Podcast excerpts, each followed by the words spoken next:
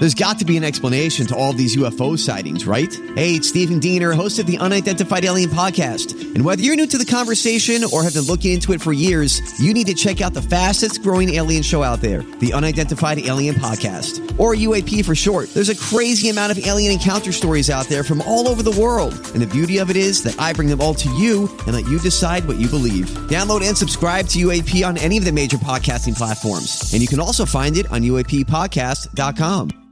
Hi, everybody. This is Adriana Trigiani. I'm the host of You Are What You Read. I have the privilege of interviewing luminaries of our times about the books that shaped them from childhood until now. We get everybody from Sarah Jessica Parker to Kristin Hannah, Mitch Albom, Susie Essman, Craig Ferguson, Rainn Wilson, Amor Towles, you name it, they come, they share. New episodes of You Are What You Read drop every Tuesday on Apple, Spotify, or any major streaming platform wherever you listen to your podcasts. Hey, home, get down. Right on. Bitch, please. Oh, bitch, please, my ass. You want a sandwich? Dig that. Oh, hell yeah. She's a black man in town. I'm a black man in a white world. I'm a black man in a white world. If I wasn't a Christian man, I'd probably be kicking in your ass. I'm a black man in a white world. I'm a black man in a white world.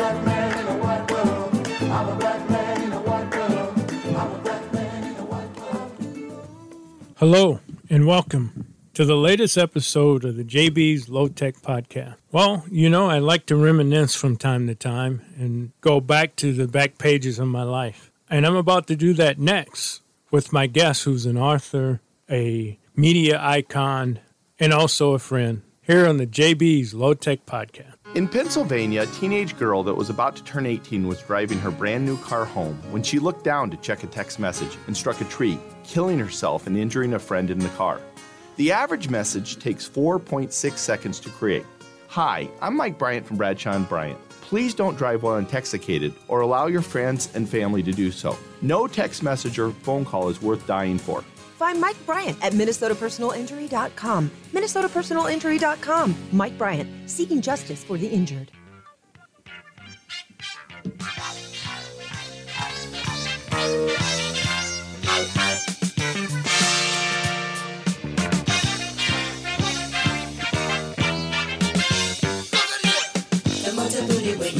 Your.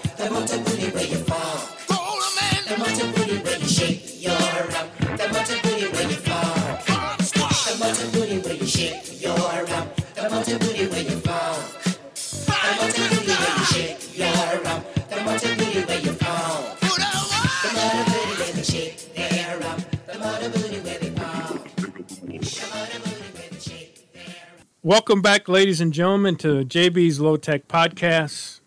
As I stated in my opening, I would have a media icon, and and I love reminiscing, and I'm killing both today by doing that.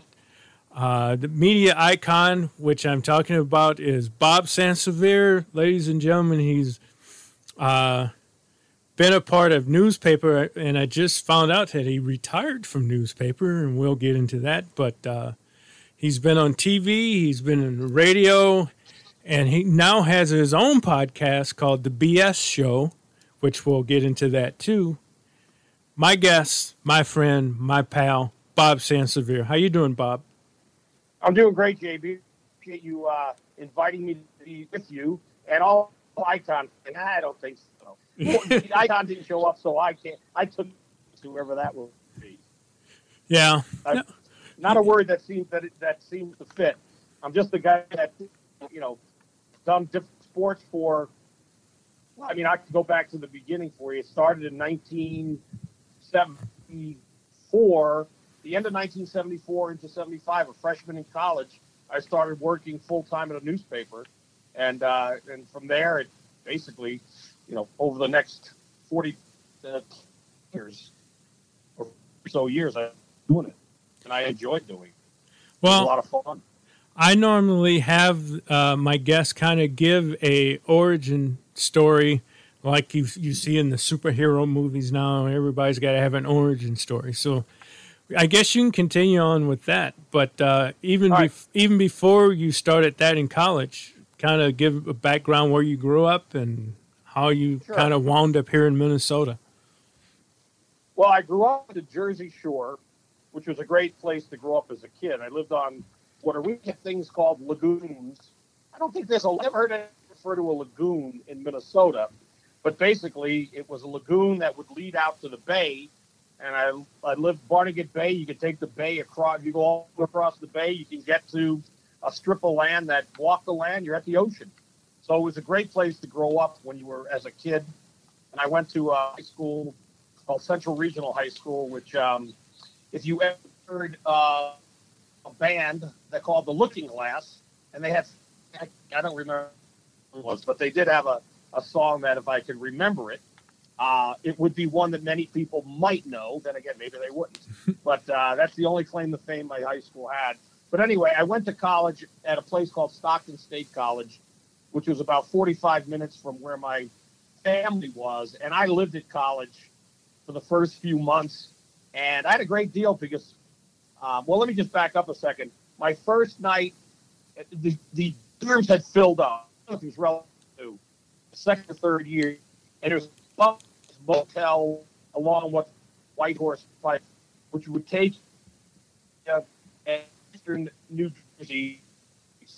But the old, dilapidated, wound of those room, and my mom and dad came, and I had like I know, eight of clothes, food, and in there.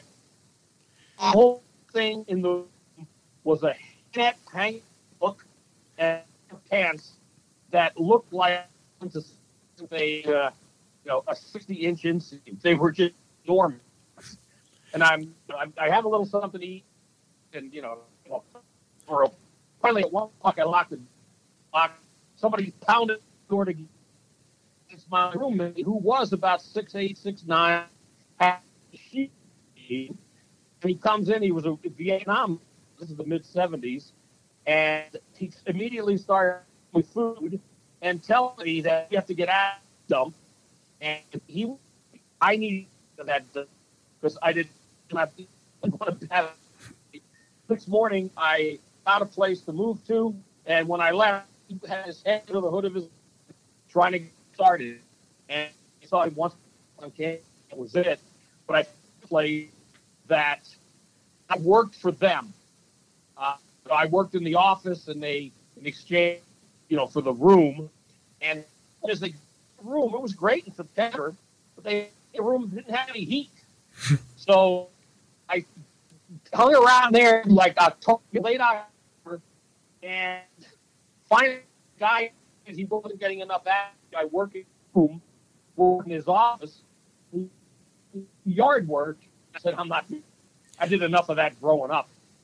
Basically, moved back home and and went to school. And while amid all this, there was a, a, a weekly newspaper that came into my uh, communications class and said, hey, if you want to work for this weekly newspaper, here's the guy to call. So I started working for the weekly newspaper. One byline in several months. It was about a 92 year old barber who uh, he owned care of people. For Bob, I'm 80 to starting to lose you a little bit. Oh, all right. Um, you want me to call you back? It's better. No, that's better. I don't know if you were moving or not, but No, I, I had the phone down, but I'll hold it. Okay. So should Yeah. I should I pick what? Yeah, just keep going. Okay. Anyway, I got one byline. It was this 92 year old barber, and he would never cut my hair because it was too long. But shortly after, the guy who ran the the editor of the paper calls me. So maybe you should start thinking about some other line. I didn't like the stuff I was doing on planning boards, and uh, you know, and, and uh, I have to go to like uh, city council meetings, and I I really was doing. So about that same time, I was at my old I was helping out there announcing games to the table newspaper, and the Daily Observer was called, and I said, "Hey, you guys hiring?" As a matter of fact, the guy, one of the guys, had just quit, and I took a job at 110 bucks a week, and that began my career working for daily newspapers while I was still 18, and I went from there to the Atlantic City Press, Asbury Park Press, which at the time and still was the third largest paper in the state. It might be the second largest now, but the, I want to stop for a second with the Asbury Park Press because uh, this would have been five, six years after, at least six years after I had that job at the weekly paper, um, I'm walking through the corridor that goes by the elevators. They open, and out walks the guy who told me that I should look for another line of work. he Yeah. was looking for work. Right. At the time, I was a columnist with the paper, so it worked out. Uh, it worked out pretty good. Then I went to the Associated Press, and from there, I got a call uh, from the sports editor of the you know, Minneapolis Star Tribune about covering the Vikings. Except for the first 10 minutes, I thought he said he was from Milwaukee. And I'm thinking, there's no way I'm going to live in, you know, in Green Bay Right. for a newspaper in Milwaukee. But then when it became clear it was Minneapolis, I, uh, you know, I, I was interviewed and they offered me the job. And obviously, I mean, JB, you know this as well as I do. Little things happen in your life Yep. that have great impact. And at the time, my whole idea was go there a few years and then move up somewhere else. But I stayed, and because of the you know the newspaper job I was offered, you know, I met my wife Mary, who you know. I met you. Mhm. You know, I got uh, to work with KQ, and the uh, I went from the the uh, Pioneer. I went to the Pioneer Press from the Star Tribune to be a columnist there, and I just completed 31 years, and decided that you know I'd had enough. And I also I was part time for the last five or six years at the Pioneer Press, or maybe even a little more than that, writing a few times a month. But I just decided I don't want to. Uh, you know, I just got I got tired of it, and you know I decided I'm just done. And it's nice to do. You mentioned the BS show, the podcast I do. So pretty much I have the podcast and I do a little freelance writing, and I also I'm on the school board in Buffalo, Yeah. Buffalo, Hanover, Montrose. I enjoy that hmm and uh, you know I, I'm still as busy as ever because you know I mean, you do your podcast. It's a lot of time. It's time consuming. Right. Yeah. You know, I'm, always thinking about guests and trying to wrangle guests, and it's. Uh, you've got a pretty good line. I I've been as I told my oldest brother, I've been lucky. I've gotten to know a few people in my lifetime, so. I've been, Well, I mean, you're you are as connected as anyone at the University of Minnesota, and you know everybody that's there and has been there, and obviously your friendships that you develop with the teams you worked with. I mean, I could tell when I see some posts, particularly I think the last team that you worked with was the women's softball team. Those Right. women adore you. You know, you could tell that there's an affection that they have for you and you have for them. Yes. it will last a lifetime. Yeah, it, it was one of those things where if you would have asked me, because you, you wind up building a relationship with one of your teams. And let's face it, I worked Gopher football for 22 years, and I have connections with those guys. And I've interviewed a few of those, and I got probably be reaching out to a few more. But if you would have asked me, I'd have told you for sure it would have been Gopher baseball. And I was dead wrong. It, it's been Gopher softball, and I still have a connection with them. I when they need glove work done, they reach out to me and whatnot. So, and they at uh, the head coach. Uh, she was a player there. She was not a player when I was there, but um, she and I have still have a close relationship. She was an assistant for three different coaching staffs there. So, Oh. yes, she uh, uh, she uh, started with uh, Bernstein and, and Julie Standering. Uh, was hired by uh, Al, kept by Allister, and then was kept by um, Jamie Trachsel. And they finally decided that she was probably the best candidate of anybody around the country. So, Well, that's great for now. How many? Okay, how many teams did you work with? Football, uh, men's and women, men's baseball, softball. You did. Did you do soccer and track as well? I did soccer, men's track. Uh, my last year, I had men's and women's track, uh, wrestling, both gymnastics teams, both golf teams. Um, it would probably be easier for me to say I Who didn't didn't do have? I didn't do swimming, I didn't do diving, I didn't do hockey, and I didn't do. And I was going to say didn't do tennis, but that'd be a lie because I did men's tennis when I was a student. So. So you uh, didn't do basically didn't do anything that involved water or frozen water. Right. so, so basically, I didn't have a history with those teams, and nor Yeah. crew.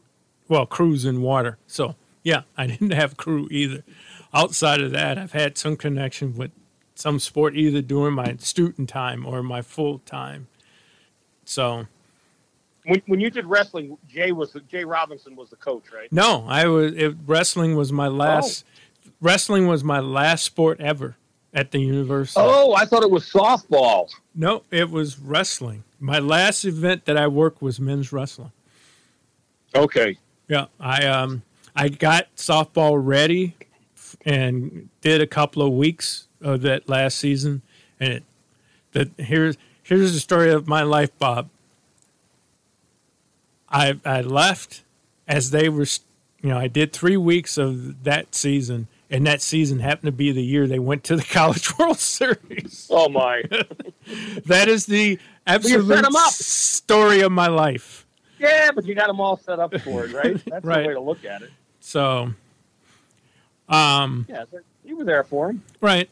You know, and they thought enough of, me to get me a couple of T-shirts that hang that hang in the man cave of the Green Circle Studio. So from the College World Series. So Very neat. right. But getting back to you, um, so you're on the morning. We're on the morning show. To, how did you get tied into the morning show? I'd never. Well, it was after. It was there was that guy that they had from Channel Five oh yeah, that uh, idiot. after Mark Rosen left, Right. and and and Tom wanted to do something different. I heard him talking about wanting to do something different, and I had been on the show the previous um, spring Right. when Randall McDaniel was drafted. Right. And I had called and said, "Hey, look, you want me to come in and do some football for you?" And he said, "Yeah." And that I, Passolt and I started at the same time. And when I came in, I was it wasn't every day. I was like three days a week to start, Mhm. and then it morphed into five days a week for decades. And then, you know, when I was uh, fired for the first time, and I I, keep, I joke about it, partially joke about it. Right. I'm I've got to be the only guy to be fired like four times by the same media organization. Right. Because I also was fired by the ticket too. Uh, Mike Right. Morris and I were both, you know, everyone was fired because they, they just did away with it. And that happened actually like three months after I was fired by KQ the first time. and, uh, you know, and then the ticket disappeared. Um, but then, you know, they brought me back after 13 months, or Tom, you know, said, why don't you come on back, which I did.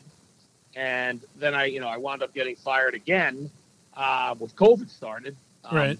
I was let go, and Dave Mordahl and Philip Wise, and apparently it was a cumulus. Basically, corporate wide, they got rid of anyone who was not full time and under contract. Uh, and then, uh, actually, it was like 15 months or whatever it is this time.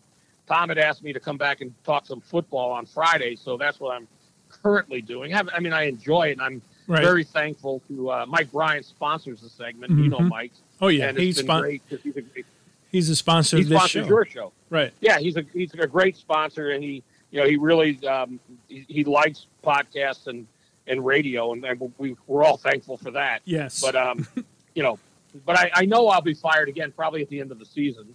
So then I'll be working on it again, yet Right. again.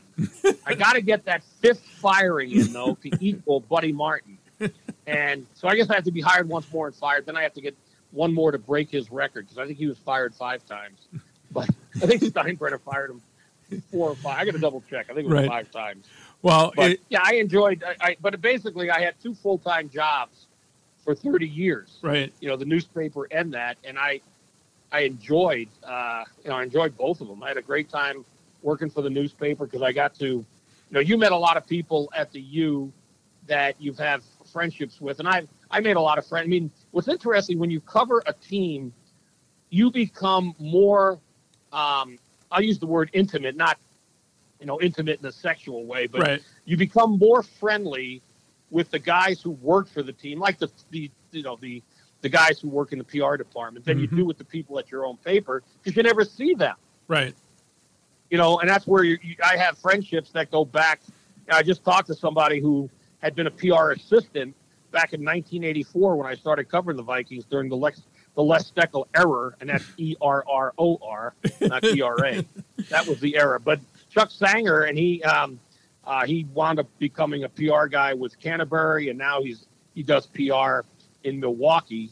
he's got a firm that he, he you know he he has uh, his own firm, and he called me about something tonight. So I mean, the friendships go deep when you know, like you know, you you meet people and you you stay friends, and I I stayed friends more with people that worked for the teams than I have with people I worked with because you're with them every day.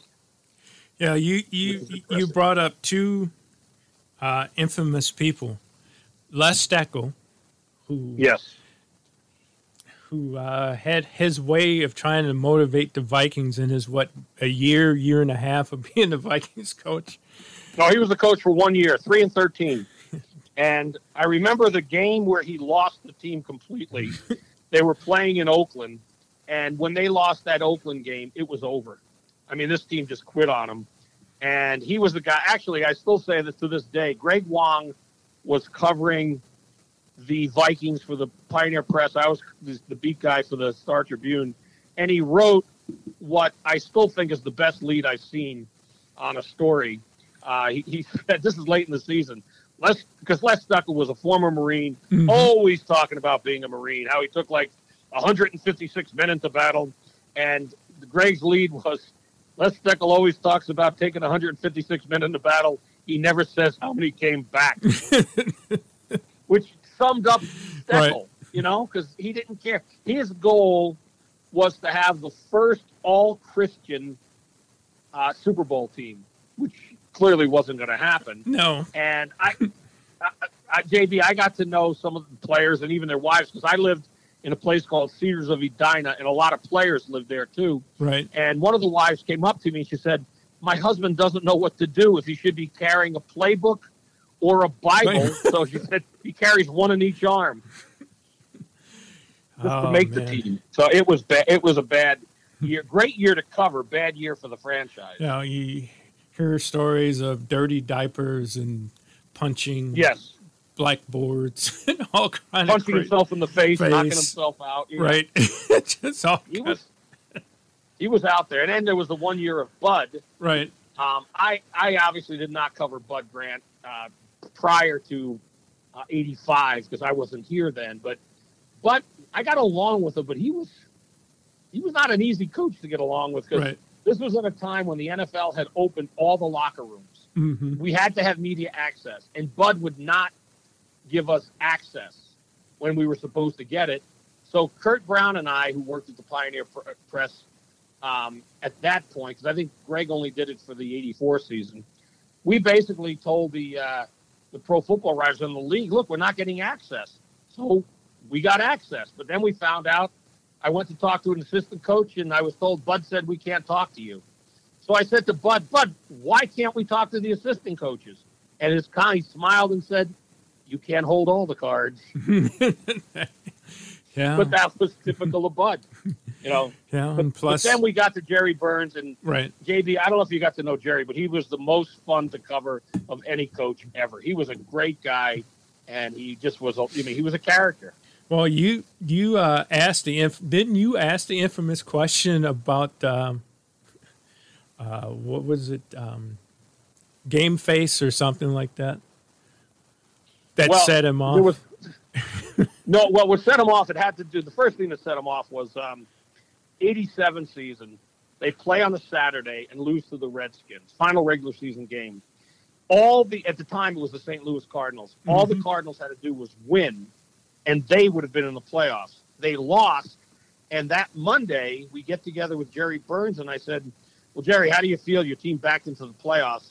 He got pissed off about that, and then that just started it going. And that day, unfortunately, there's no, there is absolutely no audio of it because none of us were bright enough to record it. right. But that was the day when Killer Instinct started with him. yes. Because Killer I said yes. Killer instinct. Killer. I said to him, I said, "Well, you know, how, how do you, your team doesn't have killer instinct?" And he goes, "The whole killer. Whoever started that killer instinct?" I said, "I think it was Charles Manson." And he goes, "Manson, yeah." And then he started going. He had no idea who Charles Manson was, but that's after that. Uh, and then when Herschel Walker came, I knew if it was a slow news day, I could bring up Killer Instinct, Herschel Walker, or quarterback controversy, and I'd have a heck of a story because he would go off on, on any of them. But he never held anything against you. He was just a great guy, Right. and a, you know, I thought he was a terrific coach too. Never met him, but I heard people would echo your sentiments. The other person you brought up, but you didn't say his name, was Mark Curtis, the idiot at Channel Five, who Yes, who, who never learned any of like the cities in in uh, the metropolitan area. He called Shakopee, Shakopoo, Edina, E. What he called it? Edina, E- uh, Edna, Edina? Edina. Yeah, just just a blabbering idiot. Just uh, Yes, and but he didn't last long at all. no. and that's when uh, Jeff, you know, Fassel, uh, Tom talked to Fassel about replacing him, and then he decided it was football season to bring me. And I'm thankful that it lasted beyond the football season. Right. You know, that was fun. And I'll tell you what, the other thing about it is, basically every day I went in, I just assume it'll be my last day. Right. It's kind of like if you ever watched The Princess Bride, you know, the uh, um, the the the, which is the, the pirate. You know, he would be the, the he became the cabin boy, the one who became the Mhm. you know the uh, pirate Roberts, and uh, you know every day he just figured he would be his last day, and then he'd let him live another day. That's Right. sort of how I felt. So I, getting, you know, having 31 years after Tom, I'm the longest tenured member of the morning show. So that's something to, Right. you know, to I guess hang a hat on, if anything. And I, you know, and it still goes on even if it's only one day a week. And now you know because you had to do it too. I honestly don't think that I could still drive in every morning because I would get up at four o'clock. Right. It was a killer, especially like, I, you know, I thought about this because we're supposed to get really bad. As you know, um, we're, we're talking about storms coming and icy Yeah. conditions. I could not ride in icy, take my car in icy conditions anymore. Yeah. There were a few times where I had really close calls. We're supposed to be, uh, so my listeners know, we're supposed to have the storm of the century, and we're not talking about snow in December. We're talking about, No. I just saw a flash of lightning. We're talking about a thunderstorm in the middle of December in Minnesota. It was 56 degrees today. All if we had 19 inches of snow last week, except for the snow banks, it's all gone. Well, and it's going to be nothing but ice, they claim. And there's people, hopefully not where you are and I am, but south of us and into Wisconsin and Illinois, they could get tornadoes. They could get 60 to 80 mile an hour winds. Yeah, the tongue. I mean, it, it could be as devastating as what happened in Mayfield, Kentucky, and those other states. Hopefully not. Right. But when, when people are listening to this, to this, they'll know by then they'll know what had happened, and Right. how bad it might have been. Yeah, And they, you and I got a late start because I had to run out and get oil for my uh, generator. I've had a generator sitting in a box, a big one, for Mhm. like two years in anticipation of a weather event. And I, if, if we're going to take it out, now's the time, so we can keep our waterers going for because we have horses. So anyway, I don't. well, want to I was listening. with that. Well, I was listening to the radio on my lunch break about three o'clock today, and they uh, stated that Xcel Energy had already published a, a statement saying people are going to lose power tonight. We apologize for that, and we'll get it back as soon as we can. I mean, it's like wow. It's like nothing we can do but repair it because it's going to happen. So, Well, it'll be a while before they get to it too. That's the other thing because there's Right. winds that are Yeah. expected. Well, so hopefully, if they if the temperature stays above free, freezing, then we'll make it. If it drops below freezing, it's going to be a hell of a problem. Well, it, it, yeah, we'll we'll see how it happens. It's supposed to definitely drop. We'll see. Well, let's get off the gloom and doom. I mean, Bob, let's face it. You know, you worked in newspapers, radio, TV, um, podcasts. You've been a part of beauty pageants. you even got me involved in that once.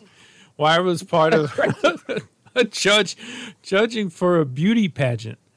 How did you? That was fun, wasn't it? Yeah, it was fun. It was interesting. It was in. It was a glimpse into a world that I never even thought about learning anything about. How did you get involved in beauty pageants? I got sucked into it because my wife wanted to. She and my wife.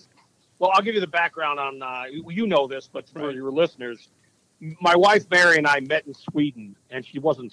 She might have some Swedish in her, but um, she uh, she was a Vikings cheerleader, and in 1988, the Vikings went to Göteborg, Gothenburg to uh, you know to Right. anglicize it, and to play the Bears in an exhibition game. And I was there with the uh, Star Tribune at the time, and we met there. You know, we met like at four or five in the morning, and she had she had she went back to her room, and it because the place was I think closing, and her roommate convinced her to try calling me, and at the hotel they didn't speak great English, so this is what was interesting about it. Uh, she got somebody answered, and it turned out it was Bob Schnelker, who was the offensive coordinator, and he was pissed. Yes, he I was can- like, "Who is it?" You know, he's like screaming at her. She just hung up, didn't want her to know. But anyway, you know, we here's the thing that to me was interesting. Uh, we turns out we lived in the same apartment complex that Cedars of Medina I mentioned, Mhm. and never ran into each other. Wow. So you know, because it's Bryce got five different buildings, but Right. um, at the time we met, she had already moved uh, in with one of the other cheerleaders. But for a period of a year or so, we were in the same complex and never did meet. So, you know, we she but she wanted to do. She was a Vikings cheerleader for I think nine years, and she also she was the first. She has this distinction. She was the very first uh, Vikings cheerleader to go to the Pro Bowl because they started taking cheerleaders to the Pro Bowl, and she was the first class of Pro Bowl cheerleaders. And then, uh, but when we got married, within a year, there was the Mrs. Minnesota pageant. She wanted to do that, so she wound up winning that. And we just got back. Was it last week or the? I'm losing track of days. You know, it would have been the week before.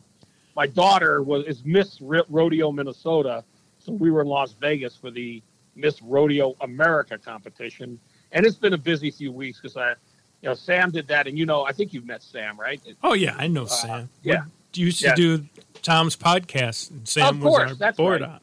Yeah, she produced it. And she, Right. um, you know, she's not a producer at AM eleven thirty, but you know, so we were there for that. And on either side of that, the weekend before Thanksgiving, I was in St. Louis, your old stomping Mhm. grounds, uh, for the uh, regional, um, the regionals for college rugby because my my son who just turned twenty on uh, the other day. Uh, he's on the St. John's rugby team, so they won the regional and went to the nationals in Houston. So I was there this past weekend, and it's been it, it, there's been a lot of traveling Right. in uh, in the last few weeks. So I'm glad to be home, and it's great to hunker down and then deal with a storm. But I mean, it was exciting and fun to watch both of them, you know, get a chance to compete. And uh, unfortunately, neither one of them won. Right. But it was fun to watch. Right. They got a chance, and you got a chance to be a proud papa. Speaking about no, being it was fun. It was right. good. Speaking of being a proud papa, um, you have foster kids also. You and Mary. Well, before Mary and I had or Sam, Mhm. we had a, a foster daughter who she was 13 when she came to live with us. She stayed with us till she was 19 or older, and she's you know she's now like 40. But yeah, it was we've had we did foster care for about 16 years, and the reason we um, at one point we just decided not. I mean, we had a great. Uh, we had some rough ones in there, but the last one was terrific, and the first one was terrific, and there were other good ones too. But after the last one, she was only a few years older than our daughter, Mhm. and we decided we didn't want to do foster care and have kids that were close in age to ours because it would turn into rivalries. Right. And that's why we stopped. And you know, but every one of our kids, um, I think it's even the last one grew up with a foster kid in the house. And I mean, the first one and the last one, we we stay in touch with several others, but those are the two that have kind of remained still part of the family. And the last one now is a mom of her on her own, doing a great. I mean, she's a terrific parent. And the thing that's most gratifying about her, when she came to live with us, she was like a goth. Everything was black, the black Right. makeup, and she told Mary that when she was a little kid, her goal was to be a cheerleader. Well, it turned out she not only became a cheerleader, she became captain of the Orono cheerleading team. So, I mean, it she was a real success story. And in a way, all of them were, but some of them had issues that, you know, were not as easy to overcome as others were. Some of them were able to, you know, embrace the life that they had an opportunity to have, and others, you know, it didn't work out so well. Right. But it was gratifying. And it goes back to something that I've always said, and it sounds corny, but I, um, as we were when we're all young, we think we could change the world. At some point, I realized it's it's more important if you could have a not change, but just have an impact in your own little corner of the world, which it's why I was on the Orono City Council for eight years, and why for the last six years I've been on the school board in uh, in Buffalo, Hanover, Montrose district, because it's important to me to you know to try to do something to help out in your community in some way. So so it's been gratifying in that regard, and you know foster care certainly was gratifying. Um, you know, but I don't I don't know. I'm getting too old to, to do it again. Right. But you know, it was it was good when we did it, and um, I I did enjoy it, and I, it, it was gratifying. And I I was rambling there a little bit. I don't want to give the impression these kids, any of the kids, were bad, but some of them you just know that you reached and touched more than. Oh others. yeah, no, I I get that. I mean, and you know my story. I've- been a step parent to my Yes. my own child, uh, half siblings, and I'm a part of uh, his younger sister's life now. Who's she's a senior at college at Florida A and M University, and proud of her and happy to be in her life. So. Uh, to have a daughter has brought a new perspective in my life that I never had before. So I'm happy with that. But you were Yeah, I got two of them. Yeah. it is another perspective. yeah. You were talking about your son being a college athlete. One of the biggest head bumps that Bob and I used to have would be about college athletics, especially college football. And I would just say, keep your son out of the transfer portal. Bob, can you believe how college sports have gone crazy in the past two years? No, and you know what, JB? I think what we we we haven't seen it happen yet, but what you're just going to have are the super teams that they all these kids go for that licensing. Yes. I think the uh, uh, Lincoln Riley going to Southern Cal, he is going to have a dynasty there because if you're a kid and think about it, why wouldn't you go to Southern Cal with this new NIL where you can just basically, um, you know, you can get endorsements, you could make movies, you could you could do a ton of things, and the opportunities in Southern California are going to be vast. Well- and I'm sure he's going to play that up. Well, supposedly the rule is the, the the school can't be involved in getting you a uh, in uh, NIL deal, but you know the no, but the coach could say, "Hey, if you come here, you're going to have a lot of opportunities." Right. I mean, we all know how that goes. right. I heard last week, University of Texas, all offensive linemen will be paid. Was it a certain amount of money to come there to be an offensive? Some business owner will pay They, them. they're going to. It's going to. It's going to destroy these. Um, well, it could even destroy a team like the Gophers. Yeah. because I don't know if they're going to be able to match anything like that. I mean, a lot of the there's a number of Big Ten teams that won't be able to match it, or their administrations won't let them let someone like that. Hey, we'll pay you if you come. We'll, we'll hire you to do a. We'll, we'll put a billboard up with you on it. Here's ten grand, or twenty grand, or whatever well, it is. and that's why these businesses can, if they're smart, they'll just contact the kid and do the thing Yes. with the kid. But the sad thing is, and uh, I've been having discussions on Twitter with a former Gopher quarterback back in the Lou Holtz days, and and he's um, has his doctorate now, and his worry is the alarming number of kids entering the transfer portal and having no place to go. oh, cause, yeah, because they can't get to another team. Right. They don't have. Do you think they'd look into that before they enter the portal?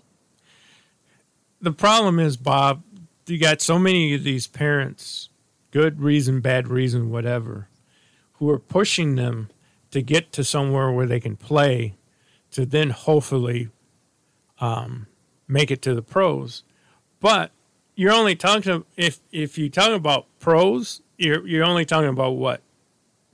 Uh, football, men's and women's basketball, basically men's hockey, and that's it. That, yeah, that, that you're right. Baseball, they're not going to get anywhere. And actually, women's basketball, that kid from uh, was it Paige Bueckers Right. from Connecticut? She'll make more through this NIL, this This- licensing thing, than she would playing for a WNBA team. Right. 'Cause They don't pay anything. No, no, she's supposedly Gatorade and somebody else is paying her uh, a million dollars, and she's Yeah, not going to make a right. She's not going to make a million dollars in the WNBA. So No. it's, it's it's just in some ways it's it's kind of laughable. But com- the thing that you notice is, um, the endorsement deals have gone going basically going to quarterbacks, um, big bigger name like receivers or running backs, and then for the most part, these companies are reaching out to female athletes. Yeah. Well, I, at the U, I'm guessing, and it, that Gable Steveson probably is making the most Yes. the endorsement deals than anyone else. I mean, there's no football player that's approaching him, is there? No, I think the biggest football player is the the seven year quarter Morgan? T- Tanner Morgan. Yeah, What did you say? You say the seven-year quarterback? Yeah, the seven year. Qu- it's like at a certain point, cut the ties, man. Develop another play. Do something. You Well, know, he's going to be. He, he probably would be too old to enter the NFL when he's done with college football. Probably. They won't want him because he'll be in his mid 30s. probably. Um, but it's it's just the the the tenor of the discussion also was, um, not only will these kids not have a place to go, and and, uh, you know, why are they so into it? And my thing was, well, it's learned behavior because they watch the coaches come and go Yeah. and now, and also a lot of people don't know this, but watch the athletic directors come and go because they're all ladder climbers. You know, they're all trying to get Yeah, to their next right. big job. And so, what are the kids supposed to get out of it? You know, they, you know, they watch the adults in the room come and go, so they think that's the thing to do. and they've made it easier for them to do it. Right. And I also see. I, I happen to think that if you go, let's say, you go to Minnesota to, to play for Fleck. Well, they claim, well, you're going to. No, you're not. You're going to play for that coach. It's not the school. Right. That coach leaves. You should be released, but you should not be allowed to go to the school he's going to. Right. In an odd way. I just don't think they should be held to staying there. Well- when the coach they went to play for left. And that was the odd thing with uh, with Richard being let go and them finding him a job so they didn't have to pay his buyout. That- I was like, that is shrewd. Well, we're Yeah, gonna they, they yeah they they they did take care of them, didn't they? right, Didn't they? they? They made sure they didn't have to pay his buyout by finding him a job. Yeah. It's like, wow, but- Smart deal. Right. But Mashburn with, went with them. And now, how stupid does Mashburn feel in a way? He could be here and be playing for um, Ben Johnson and, and be on a team that's actually surprising people. Okay, let me ask you that. I had no idea that they would. Now we don't know how the rest of the season is going to go, but Right. Ben Johnson certainly has got this team off to a great start. I didn't think that it was. I thought they should have hired one of the veterans and then let them bring Johnson in to groom him to replace him. But he's done a terrific job. He's got these kids buying in, and that win in Michigan was huge. And we'll see how it the rest of the season goes. But what are they already nine and one, right? Right. Nine and one. Outside of, you know, Purdue, uh, Michigan State, and uh, Illinois, I don't see why they couldn't go 500 in the conference. and if they Well, go, if they do, they're going to make the, the postseason. right in his first year with a bunch of also rans and who are they's, you know? Yeah. But they're all you know fourth year, fifth year seniors. They uh, except for the game yesterday, they don't throw the ball away. They don't play. You know, they play defense. They hustle. They dive. They do the they do the little things that Richard never got them to do. And Well, you know, it, it, yes, the, the other night that was not a good team, obviously. But Right. What impressed me about the Gophers is all those turnovers, twenty plus turnovers, and they still win right because they, a lot of te- the Vikings would have folded like a cheap bingo chair, you know. right And they have against Detroit, but he's got them believing in themselves, and uh, yeah, I, I mean, he's done a terrific job so far. Hopefully, it it keeps up. And did you you obviously were working there when he was a Yes. player. Did you know him very well? Well, I also knew him as an assistant coach because he he was an Oh, yeah. assistant coach under uh, Richard for a couple of years, and then he left and he followed Yep. a few other people. And when the job came open and everybody asked me, who did I see getting hired? And I kept saying Ben Johnson, and everybody said you're crazy, and I was like, eh, we'll see. And it was not because of anything I heard from over there because I wasn't hearing anything. But here's here's the, the the thing that's happening at a lot of colleges. They're hiring alumnus, except Yep. for football, and in some places except for basketball. They're hiring alumnus because you can get them cheaper. And they'll be more likely to stay. Right. They're more likely to stay, and you can get them cheaper because they want the job so bad. Yeah. That So, makes sense. um, because I mean, But he also wisely didn't he hire some veteran coaches? Yes, to be he brought back- assistants? And that's smart. right, he brought back Dave Thorson, who was a longtime assistant over there under a couple of coaches, and and um, knows that he and Dave can recruit this area, which has been a problem with all the Yeah. talent that's left here. And um, also, they can recruit nationally. I mean, he's already got three local kids, so um, that's a step in the right direction.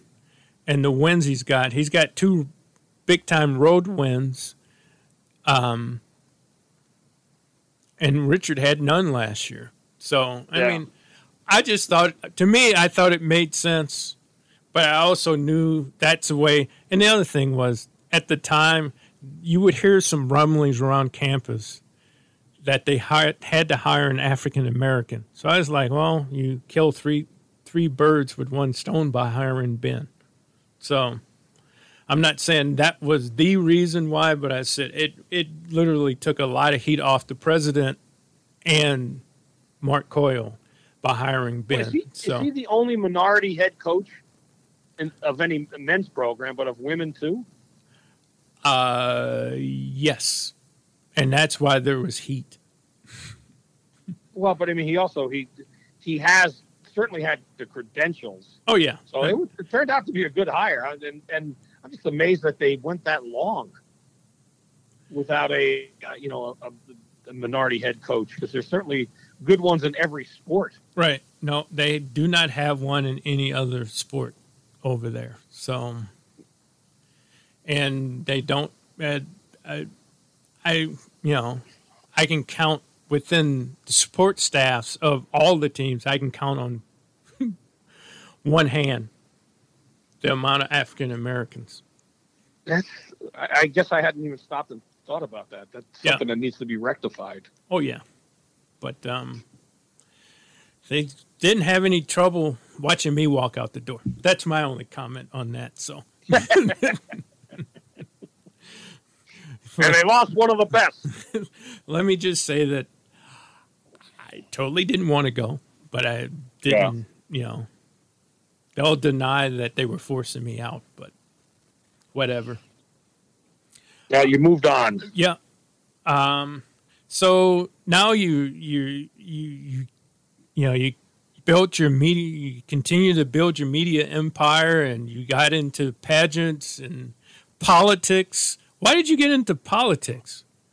I never really have been into politics because running for a uh, city council seat, it has nothing to do with um, what your political. I've never. People think that I'm, you know, that I'm Republican. I've never joined any party. I'm an independent, and running for a school board is the same thing. You don't. You're not like a Democrat or Republican or anything when you Mhm. run. You just run. So I really have not been uh, into politics. I uh, I certainly have some strong opinions related to politics, but I'm not um, I'm not a politician, and and people would be surprised to know that there are some left leaning views that I have, and there are certainly some right leaning views. I tilt more to the right than the left, but I I do have some left leaning views Yeah. that surprise people when I you know when I talk about them. And I always knew that about you. And um, matter of fact, our friend Philip, who um, I think Philip is he was supposed to move to Vegas. I don't. I think he has done that, but he's um. He always had good things to say about you, because he. Well, I was a big. I'm still a big fan. I talked to Philip. It's been months, a few months now. Right. And when I talked to him, he had he was talking about the move, but then he delayed it, and then he said he's still going to get it done. I hope he did because he wants to be near his daughter, and I hope that happens. I should I should reach out to him and find out if he did make the move. Well, I always send him uh, uh, personally and privately my podcast every every week because um, he was a big motivator in me doing this. He wouldn't let it go. He just we can do it at the casino, and it's like, and at the time I was working in, in athletics, like I can't do it at a casino. I can't Is do- he has he been a guest? Have you had him on as a guest? no, he refuses to do it. You know, he pretty much did the same thing to me too, and I was surprised because there was a time I think he got a little, you know, bitter when he stopped doing KQ. Right. He doesn't really want to be bothered with it because he used to come on my show not all the time, but whenever I had asked. But when I asked him last time when we talked, he said, "Nah, I don't want to do. I'll I'll do something to my to myself sometime." So No. I'm not going to push him. He told me he was retired, Yes, but um, which is which is a good way to put it. No. Between Philip, Tom, and yourself, I finally just threw my hands up and said, "All right, I'll do it." I have no clue how to do this. I don't even know what to buy, and and then with the help of um, Cassie Schrader and um, and Tevin, Andy, no Tevin, oh Kevin, yeah, Yeah. Kevin's a great guy. Yeah. Um, I was able to um, figure out what to buy. It wasn't, and it wasn't as, you know, I did it for less than three hundred bucks. So That's pretty good. Yeah, Three hundred bucks. It's not that low. What do you what do you call it? JB's low low, low tech podcast. low tech. It's not that low tech. It is. If you were just using your cell phone, it'd be low tech. Well, my cell phone is part of it, but it's not the only part. I do Yeah. have I do have a mixing board. I do have a microphone, and I do the the the the the, the key part was the interface. When Tevin said, "Yep, you need an interface," I was like, uh, "What the hell is that?" And I was like, "Oh, this is going to kill me." It was sixty eight bucks. I think you could handle that. Yeah. Well, I remember. I mean, you were doing some uh, commentaries Right. that I was running on the the BS show, and all of a sudden, you stopped doing them, and then I see that JB's you know low tech podcast, which Right. I was glad to see because it was really what you should have been doing all along, and it's. It's great that you have guests on and give them a chance to just spout like I am. Right. I mean, I've told you more than I've ever said anywhere on the air because no one's ever given me the forum to speak as much as that. And I don't, I don't do it on my show because I interview people and Right. talk to them. I don't talk about myself. So I've talked about myself more than I have, you know, ever No. in a uh, a format like this. I've had um, family members and friends all tell me the one thing they like about my podcast is I ask questions and then I shut up.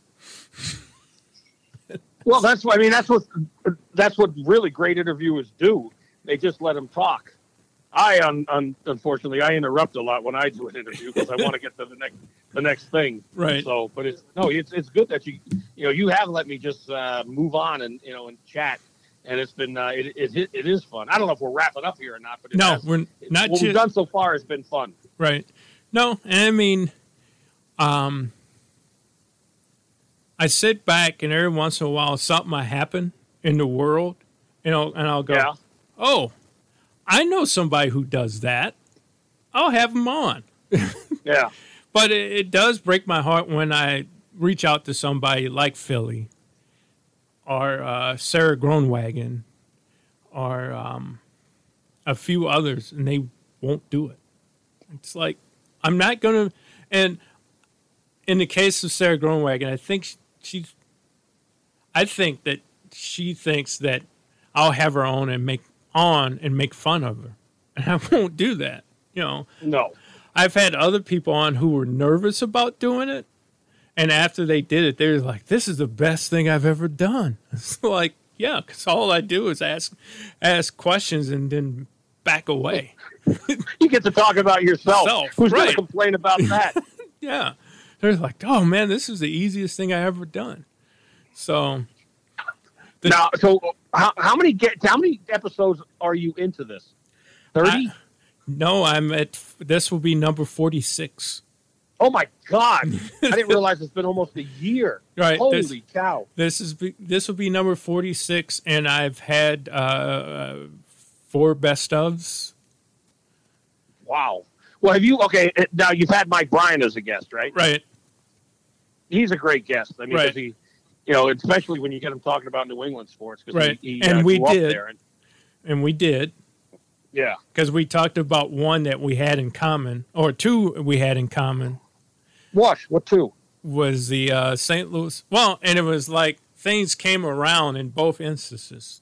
As a little kid, myself, the Boston Bruins beat the St. Louis Blues in 1970, and uh, You were a really little kid, back then, right?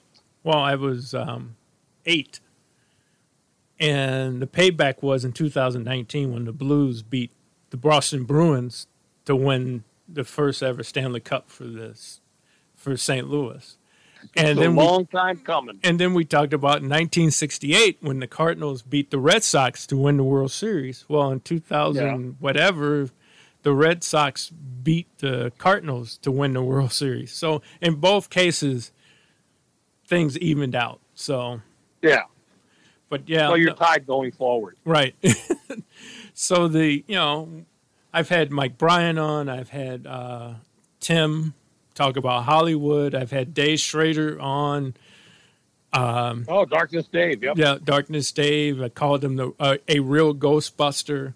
You know, I've had people on who Tom have had on. Uh, I've already I've had National Comics on. Um, I've already have one comic booked for uh, next year already. Uh, Chad Daniels Okay. and um, I have a high school buddy booked who's a Big Ten football referee. I Well, have that'd him be booked. interesting. I have him booked for next uh, uh, in January. So, yeah, um, and I've had a friend on who's um, he's a cop in D.C. So he's seen plenty. Yeah, he he's he's part of that police uh, crew that protects the federal buildings and whatnot. He was Oh. not on that day and was waiting for the call to come in. That never Wow. happened. Yeah, Wow. we grew up as kids. So Well, have you ever had one of your siblings on? I've had two of them on. Oh, good. And and my uncle. That'd be interesting. Yeah, one of my oh, your uncle too. Neat. Yeah, my uncle, who's the last remaining person of his family, you know, my dad's family, um, he talked so long about civil rights and different things. This is when the the you know the topic was really hot. I had to make it a two parter. Real. Wow. so, yeah, and um, I've had my two of my brothers on, and I had a third. I call those lost episodes, and I had a third and realized the whole time he and I were talking, my mic wasn't on. No. yeah. So I'm gonna have to. Well, it's on now. I hope Oh yeah, it's on now. because I can hear you fine. Right. And he could hear me, so that's why I didn't think the, there was no issue. And then I went back to, to edit it, and it's like, ah, I didn't have my mic on. But I had his daughter on a couple of weeks ago. She's uh, and it was about entrepreneur, uh, being an entrepreneur, entrepreneurship. And she's an entrepreneur, young entrepreneur down in Texas. So, You, You've run the gamut here. Yeah. guests that you've had. Yeah, and one of uh, my oldest brother I had him on because he has his own basketball academy in St. Louis, mostly with young females. But um, yeah, I mean, Okay, so wait a minute. Your brother has a basketball academy, which would suggest he has a basketball background. How did you get into hockey? well, and we talked about that on that episode, um, and also with my other brother who was a, a uh, high school principal. and we talked about education and you know whatnot. Yeah. I fell in love with hockey when the when I was six years old and the NHL All Star game was on and it was in St. Louis, but they televised it and my dad turned it on for some unknown reason because he wasn't a big hockey person. And I sat down and watched it with him and fell in love with it. Learned the learned the game, taught it to, and I have three older brothers. Taught it to my three older brothers and my and I have one younger brother and the other kids in the neighborhood, and we started a street hockey team that was funded by the church, Catholic church we went to. Oh, okay. Well, let me ask you a question now. My fit, he's going to be 16 next week. Yeah. He wants to start playing hockey with his friends. Is it too late at 16 to learn hockey? No. In Minnesota, particularly? No, it's never too late. Um, what he needs to do is find a figure skating coach. Oh, because all Why do you say that? All the the the uh, rudimentary stuff like crossovers and push offs and all of that. Yep. You will learn in figure skating. Oh. I mean, I I kind of skated, you know, intramural and whatnot. But then when I took the uh, skating class at the university, my skating changed. You became a better, skater? Yeah. And Well, okay. So should I get him? If I, you know, if I should I get him hockey skates or figure yeah, skating skates? get him hockey skates. But uh, uh, because I actually did this a couple of times when I coached, we would bring in, we would call her a power skating instructor, but she was just Yeah, a figure skating a- figure skating figure instructor. skater. Right. That's funny. Yeah. Because all the the basics you need to be a well balanced and power hockey player comes from figure skating. I did not know that. Yeah. It's good to know. so, but no, I never put on a pair of ice skates until I came here to the U, and we had an intramural hockey team, and we would we would screw around in the equipment room over at Bierman with sticks and and ball tennis balls and whatnot, and they like, man, you can hold a hockey stick and hit targets and all this stuff. I was like, yeah, I said, but I have no clue if what'll happen if I put on ice skates and put them on. One time we were goofing around and didn't fall down, and I was like, well, So, I, uh, see, I didn't realize that you didn't really skate till you came to Minnesota. I, played roller hockey in St. Louis, but I never played ice Oh. hockey. Well, So- having roller hockey background, that had to make it a lot easier, right? yeah. I mean, there was some transfer, you know, balance transfers and whatnot. Some things that you did as a roller hockey Yeah. person. That um, you know, and that was doing that wasn't you know we didn't have roller blades back then. It was that was the two by two, you know, four wheel skates. Oh, this was not the inline skates. This No. was actually. Ro- oh wow, that had to be tough. Yeah, and you know, we would play on tennis courts in St. Louis. Matter of fact, the same tennis court that Arthur Ashe played on, because he went to my high school for a couple of years. Is that right? Yep, So, what was the high school? Charles Sumner High. Louis? It's the oldest all black high school west of the Mississippi. Chuck Berry went there. Tina Turner went there. Arthur Ashe went Really? there. Yeah. It was. It's in an area in St. Louis. It's called the Ville, which is short for the village, where Yeah. uh, black professionals raised their families Okay. in the And in the there were 50s no white 60s. families in the whole district. There were a few, and we were very And- protective of those. Yeah. It was it was it was an odd thing. We had one kid he was on the swim team, and there was a set of sisters from a different family, but we allowed nobody to mess with them. It's an interesting dynamic. yes, it is. They were they were the tokens. yeah. we we protected our tokens. So, what was most of this? this was the administrative and the, the teachers? Were they primarily black? Yes, we had some white, but the interesting thing was most of the teachers went to the same high school. Oh, so they came through the school too. Right. It's like, you were talking about earlier, going back to the school that you Right. played at. It, it's uh, yeah, I mean that is it is home for you. That's what you learned where you learned so much. So I, it makes sense that you'd want to go back to that school. Yeah, I uh, two episodes ago I interviewed my high school football coach, who was in, instrumental in me getting here to work for Gopher football, and um, he won was it three or four state championships at Wow. the highest level, and coaching an inner city. You know, we had no home football field at the time. The school now has one and barely has a football team, but we had no home field. And um, our women's track team would win track state titles year after year after year, and all we had was a straightaway and a curve. Wow. So We didn't have a full Every- track, you were always the visiting team. or we were at somebody else's field. Yeah, like we the would play. If we had a home game, we would play at somebody else's field against uh, another visiting team also. So, so what? Where did you practice? Did you have a practice field? We had a practice field, practice? which is they now built an actual home football field on right in front of the school. So we practiced right in front of the school. Yeah, we called it scratch old turf because it was weeds, grass, and rocks. Well, how, okay. How old is the school itself? Is it one of these like two, two or three story brick buildings? Uh, yes, it goes back to uh, 1875. No.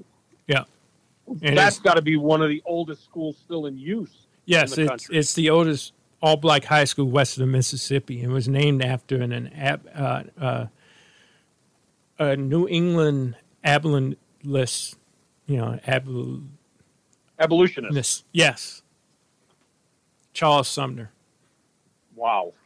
So, Well, that's that's actually a that's a, a an interesting story you got there. so, and you know, when I came to the University of Minnesota, I was the first student athletic trainer ever, and then moved to equipment and became the first black student manager in the history of the University of Minnesota. they never had. They never had one before me, and I never get mention or any credit for it. So it, it bugs me a little bit. I understand why. What? What's that? You, know, you were mentioning. It just hit me, by the way, completely separate thing. Remember, I mentioned the Looking Glass. Mm-hmm. Brandy was their song. Do you remember that? Yeah, Song? oh, yeah, oh yeah. That's Brandy, a famous fine song. Girl, blah yeah, blah blah. yeah, that's a that's a famous song. We played it on hit. KQ all the time. Yeah, that's like those are my guys from the Looking Glass. So, So anyway, as people could probably tell, Bob and I have a very strong and long history. He did KQ for well, he said thirty. He's going on thirty-one. I did it for twenty-two. yeah, So and yeah, we, we had a meet. Was it the late '80s or '90s when we met? right, it was Something uh, like that. Right. And it was um and at the time I was the first African American on a drive by or drive time drive by drive time morning radio show in in this market. So Yeah, and you know what? You and Philip sort of were the only ones in morning on morning radio. Right. I don't think anyone else has had a minority on morning radio or an African American to this out, day. outside of I'm not um, aware of it. outside of um um Yeah, the, the radio station over north which, you know, well, yes. Okay, you're right. which isn't Yeah, uh, uh, KMOJ. KMOJ. right. Outside of that, Outside of a station that is a African American station, Right. you were the only two. Yes. And people would try to pit us against each other constantly. It was funny. There was no, you have no reason to. I know. He and I would just laugh about it. Yeah, So, I got to um, give him. I got to reach out to Philly Dog. I'm glad you Right. mentioned that. so uh, how is the podcast going for you? It's going great. I mean, I'm very fortunate. I do it every day. I'm one of the few. Um, actually, I don't know if anyone else has. Tom had done it for a while, but I'm not sure if anyone's doing it now. But my uh, my show is on some radio stations. Uh, we're up in Duluth, WDSM. Mhm. WNMT in Hibbing, WBHR the Bear in St. Cloud, the Radio Works Network in Worthington, and then I do a show with Chuck Foreman and Jim Rich. We're on uh, stations in Mankato, Alexandria, um, Owatonna. Uh, we, I mean, we we pretty much hit every pocket of the state with that one because it's about a dozen stations. So um, that's the one thing that you know I I wanted to do was get the podcast on radio, and I've been fortunate in doing that. Um, you know, to get it on a few stations, and and it's not easy because a lot of stations have a tough time finding an you know an hour every day to slot it in. Right. But I'm you know, I'm happy and fortunate with the ones that I have for my show and also for the Jim Bob show, which is just weekly. But I mean, some of the stations run it during the football season. They'll run Thursday, Friday, and Saturday, so it's getting a lot of you know a lot of play time, which is good. What is the Jim Bob Show? It's a sports basically. It's a lot of it's centered around the Vikings. Okay. and it's Jim Rich from Fox Nine, Chuck Foreman, and I are the we're the three uh, co-hosts, and we talk. I mean, during the football season and non-football season, we talk a lot of Vikings. During the football season, um, Jim does a segment every week with um, Greg Coleman, who was a Vikings punter, is now the sideline reporter for KFAN, Right. and we usually have a guy that uh, um, he's a nationally known. He's a, he's to me he's the best sports business guy out there. His name is Rick Horrow. He's the um, uh, managing editor for sports at the Library of Congress. He's written a number of books, and he's also he puts out a series that's on used to be on the Fox um, regional networks. Now it's on Bally called The Icons. He's connected. He's helped get stadiums built. He's connected to all of the uh, front offices for hockey, baseball, basketball, and football. And he's just a great. He knows if if he doesn't know what's going on in the business of sports, no one does. So he's on just about every week as well. So we you know we have certain guys that are on, and then Jim, Chuck, and I, uh, we do usually the, the first couple of segments, and then the other ones go there. We had uh, Chico Resch on last week talking about hockey, and Yep. Blyleven was on talking about uh, Tony Oliva finally getting into the Hall of Fame. So it's that is that is all sports with a BS show. While we talk sports, it's um, it's more broad based. It's whatever's topical. And I have Right. Mike Gelfand's on with me every Wednesday for a couple of segments. I was so you know he's the connection to KQ. right. I was just about to mention that you brought back Yeah.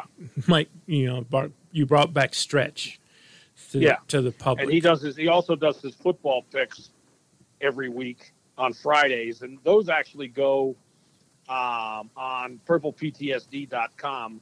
He his uh, you know he does his picks, and they run the podcast that version of that, and I put it on my show as well. So I mean, it's it's great talking to Mike because he's still hilarious. right. Yeah. Got I, a lot of free stuff. I need to reach out to him to get him on here, but I I, I want politics to kind of heat up again because I know once I I ask got one news for you. He'll heat them up even if they aren't heated up. I was just going to say I'll ask one question and just watch the hour disappear. well, you could go make something, make dinner, I know. and then come back, and he'll still be going. All right, to uh, because I don't want to take up much more of your time here with this storm starting to brew. I got one final question. Yes, sir. Horses, where the heck did that come from? Wasn't me. It was uh, my wife grew up with them, and now we uh, we've got a few, quite a few. You looking for any? no, How many you want? I got no place for a horse. Uh, we got some miniatures too. I- But uh, I, I will. Okay, I will say this. Uh, I sort of got sucked into it, but I got I got into it, and what I realized is, um, a horse show is really a microcosm of life. okay. because my kids have shown full size horses, minis, and ponies, but at a national show particularly, I my every one of my kids has won a national title, and every one of my kids has gotten the gate, meaning they didn't even finish in the top ten, or they had a low finish. hmm So they could win a national title in one class, and the very next one, just get the gate or not do well at all, and that's life. There's highs and there's lows, and it really does prepare them that everything is not sunshine and lollipops, and everyone does not get a participation medal. You know, so they've they've learned that, and I think, um, well, in the case uh, er, in the case of my son Spencer, the one who's on the rugby team, hmm he did high school rodeo trap. He, he was a state champion as a sophomore. His junior year, he uh, he broke you know he broke his arm Right. not doing crap but he couldn't he couldn't do it. And his senior year, he had um, what he, he went to the final or to nationals, and he wound up world reserve champion. And he was it was a phenomenal run. He hit he hit sixty straight, including um, ten in a row when they had to move back a little bit. He was the only kid to hit ten in a row, and that's what gave him the, the reserve championship. But I attribute that to having shown horses because he was more uh, adept or more used to pressure than these other kids were. hmm Because he's, I mean, it was part of his life as a four year old when you go, I mean, he didn't realize it, but you know, he's going into these classes and competing. So it's, it prepared them for other competitions. And I think it helped prepare him for, you know, for rugby too, because he's, you know, he's pretty much fearless and nothing bothers him. Because he was, he learned about that in the show ring. I think about just go out there and do your best and not worry about it. So do you guys breed or you just show? No, no, we just we show and we scale back on that uh, quite a bit as well, just because the, you know the time. It, we we go to shows, but we don't go to as many as we once did, and we don't really. My Mary has done a little bit of breeding, but more so not to breed and sell, but to breed and keep the babies because of the parentage that we you know that we Mhm. have. So she likes that, you know, to keep the, the again. I stay out of it. That whole thing. it would drive me nuts if I got too involved in it. Because I want to micromanage that, and that's, that's not going to happen. No.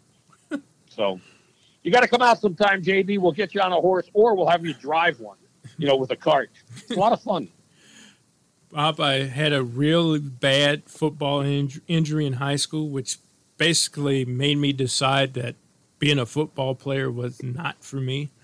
I had six ribs bruised really Oh. bad. Yeah, I had a had a Okay. contemporary of my brother's, my older brother, because they were on varsity together. And then when I went to go try out, my brother had graduated. And when I tried to um, move up to varsity the following year, this guy decided to take his, because he rode the bench behind my brother, decided to take his anger out on me and bruised three ribs on each side. And to this day, when I get on a horse, I can still remember remember that Oh. injury. Yeah. Well, okay, we'll put you on a horse with the four-year-olds right it's very safe. he put me on We'll the horse on We'll- we'll be something to work on. put me on the horse named Old Glue. Well, JB, I, I want to say this before you do wrap up. Thank Yeah. you for inviting me. I've had a lot of fun, and the time has flown by. Yeah, it's. Uh, I kind of looked down. and It's like, holy crap, we need. To, yeah, I don't want to take up more of your time, and I really appreciate uh, kind of getting to know you even more. But having to look back at uh, the time that we spent together and the people that we've touched. Oh, I forgot to tell you. Uh, Cassie Schrader looked at me, you know, we were kind of bouncing back and forth. She looked at me and she's like, I don't know why I hadn't said this to you before. I'm going to ask Tom to add you to the network. And now I'm part of Oh. their net. I'm part of that, their network. Great. So Well, that's great. so this will go That's to her. This will go to her, and she'll put it on the network at some point. So, yeah, Well, that's the, well. I mean, if, if you want me to put it up on mine, I, I, that's always an offer too. Yeah. I just I- have to get. Uh, all I have to do is get your uh, uh, your artwork, and we could do that. It, it, it's very easy to do. well, I just normally steal a picture online of my guests. so, Oh, well, you are low tech. right. well, yeah, my my logo is just something I grabbed off of the internet that happened to have the J and B, but the and the the ampersand or whatever that's called Ampersand. Yep. looks like an E, which is my middle initial. So That is perfect. I know. It was faded. It's like, yeah, there it is, my logo.